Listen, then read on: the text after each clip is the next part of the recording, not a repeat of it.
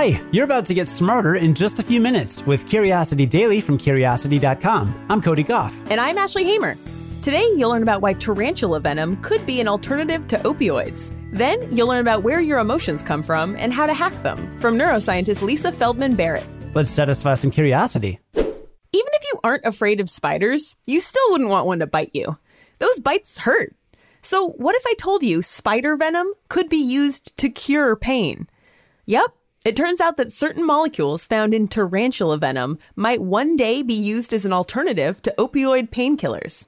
Here's why. When a tarantula catches its prey, it paralyzes its victim by injecting a cocktail of small proteins called peptides. These peptides are attracted to little gateways on the membranes that surround nerve cells called sodium ion channels. Nerve cells use these channels to send messages to and from the brain. If they're blocked by spider venom peptides, then the nerve can't fire and the victim can't move. Scary, right?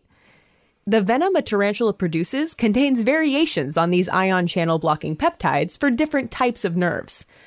This is important because each nerve pathway is a one way street that goes either to or from the brain. Motor nerves are responsible for sending messages from the brain to muscles, telling them to run, jump, or put down the ice cream. But other types of nerves send sensory information from the body to the brain, such as information about temperature, pressure, or pain. At the University of Queensland, molecular biologists discovered that a super venomous tarantula called the Chinese bird spider produces a toxin called huwentoxin 4 that has a special attraction to the ion channels on pain receptors. Even better, they were able to modify this protein to make it both more specific by only acting on the pain reception nerves they were after, and more effective. Basically, they modified spider venom to paralyze less and numb pain more. Their goal is to eventually develop this protein into an alternative to opioids for treating chronic pain. Opioids like morphine produce unpleasant side effects like nausea and vomiting, but their biggest problem is their addictiveness.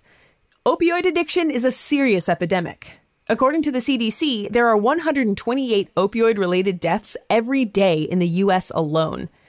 An alternative drug that relieves pain without the side effects or the addictiveness of opioids could be the best weapon in the fight against opioid addiction. Who knew spider venom could save lives? Today, we have a guest who can help you understand where your emotions come from and how you can hack them. Psychology researcher and neuroscientist Lisa Feldman Barrett is the author of the book How Emotions Are Made The Secret Life of the Brain. And we interviewed her during a live podcast at the American Association for the Advancement of Science, the AAAS, annual meeting in Seattle in February. Here's Lisa on where your emotions come from. Initially, when people started doing brain imaging experiments, they thought that they could find the spots in the brain for this behavior or that experience, right? So the idea is like psychological categories like anger or fear or sadness or certain types of memory or certain types of perception. The idea was that they're like mental organs. And that so you should be able to identify spots in the brain for this or that. And um, what we've learned after 30 years of research is that there are no spots in the brain like that, which leads some people to think, okay, well, we've learned nothing. But actually, what we learned is that's the wrong question. The right question is really how are neurons working together to give you a feeling or a thought or control your body? And is there, are there common computational principles across the brain that let us understand what the brain is doing? So, for example, we routinely refer to the back of the brain, back of the cortex, as visual cortex. Right. Okay? But if you look at the signal in that cortex, you can see that it's carrying information about audition, hearing, it's carrying information about touch. Some of the neurons from you know so you have a, your retina and uh, in your eye which you know takes in um, frequencies of light and sends that information to uh, a nucleus in the thalamus called the lateral geniculate nucleus. But visceral information from your body like the sensory information from your body also goes to that nucleus. And some of the neurons from the retina go directly to your hypothalamus which everyone thinks is important only for regulating the body. But actually Apparently not, because it also, you know, takes some information from the retina. And the hippocampus, which everyone thinks is important for memory, turns out to be very important in regulating your body.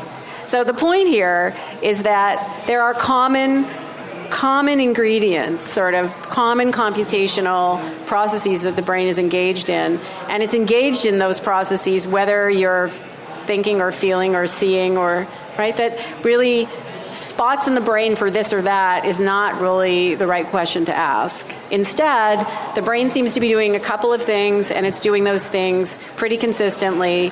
Think of them like ingredients in your kitchen cabinet. You can take flour and water and a little bit of sugar or salt, and you can make a lot of things, a lot of recipes with those basic ingredients. And that's the way to think about the brain, too. It seems like if emotions are sort of interpretations of sensations, is that everything? Kind of everything you experience. Yeah is your brain making meaning of sensory input. Everything. Okay. Your sight, your sa- what you hear, what you see, what you smell. Emotions are no different than anything else that your brain does. Your brain's one of its main jobs is to make sense of sensory sense data from the world and from your body, and it's doing that all the time. Sometimes you make emotions, lots of times you don't. You're just making meaning of it some other way. At this point, I asked Lisa if our emotions come from the way the brain interprets things, then can we hack them? Like when I'm nervous, when I'm about to get in front of a bunch of people, like I was at AAAS, I reframe it as I'm not nervous, I'm excited. Lisa said the evidence says that yes, we can do that. It's just a lot harder than the way I made it sound. She said there's a psychology researcher named Jeremy Jamieson who studies test anxiety. He trains people with test anxiety to reframe their arousal levels. That is, when they feel worked up, they recategorize that as determination instead of anxiety. And those people end up being able to overcome their test anxiety and pass their classes. It's a skill you have to practice, but it is possible. And I will say that the data is convincing, I think. These are really beautiful studies. But also, you know, when my daughter was 12 years old, she's a tiny little kid testing for a black belt in karate amongst all these, like, you know, huge uh, lugs of, uh, you know, uh, men. And her sensei, who was a 10th degree black belt, it's like a really powerful, scary dude, came up to this tiny little girl and said, get your butterflies flying in formation. He didn't say, don't be scared. He didn't say, calm down. Actually, calming down is not the thing to do before you test for a black belt. It's also not the thing to do before you take a test. But he said, get your butterflies flying in formation. Yeah, it's amazing, right? It's amazing, and I, I always use it um, as an example of how you have much more control over how you make sense of sensations than you think you do it's just not the kind of control we're used to. We're used to the kind of control where, you know, you can go into your closet and pick, am I going to wear this or am I going to wear that? Or am I going to eat this and am I going to eat that? Like you snap your fingers and you make a choice. But the kind of control that we have isn't like that. It's more like that's, that's actually really hard to do. It's hard to just snap your fingers and change how you feel. But the control we have is more like driving where you, you have a skill and at first it's really hard and you make a bunch of mistakes, but eventually, if you practice it, you get really good at it and it becomes really automatic and then it just becomes one thing in a, of a menu of things that you can make.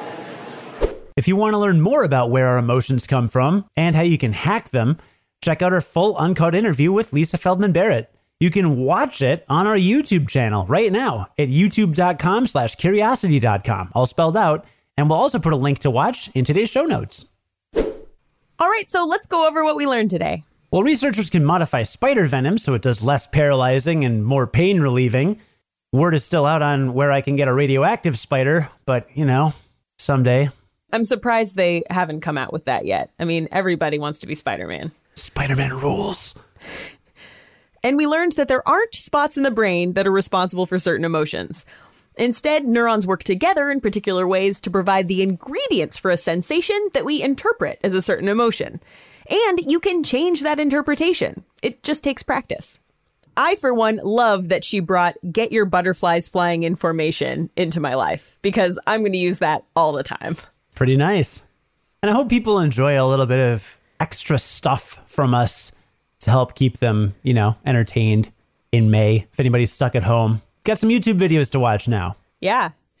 If you didn't get a Nintendo Switch like I did, oh my gosh. We're I feel like it is my role on this podcast to be the non-video game player and now I'm like playing video games. Which is weird because I've been packing so much, getting ready to move that I've barely been playing. So It's a real yin yang thing we've got going on, really. Exactly. It's your fault. Like you stopped playing and then suddenly I needed to play. I think the takeaway is at least one host of the Curiosity Daily podcast must be playing video games regularly at all times. exactly. Today's first story was written by Cameron Duke and edited by Ashley Hamer, who's the managing editor for Curiosity Daily. Today's episode was produced and edited by Cody Gough. Join us again tomorrow to learn something new in just a few minutes. And until then, stay curious.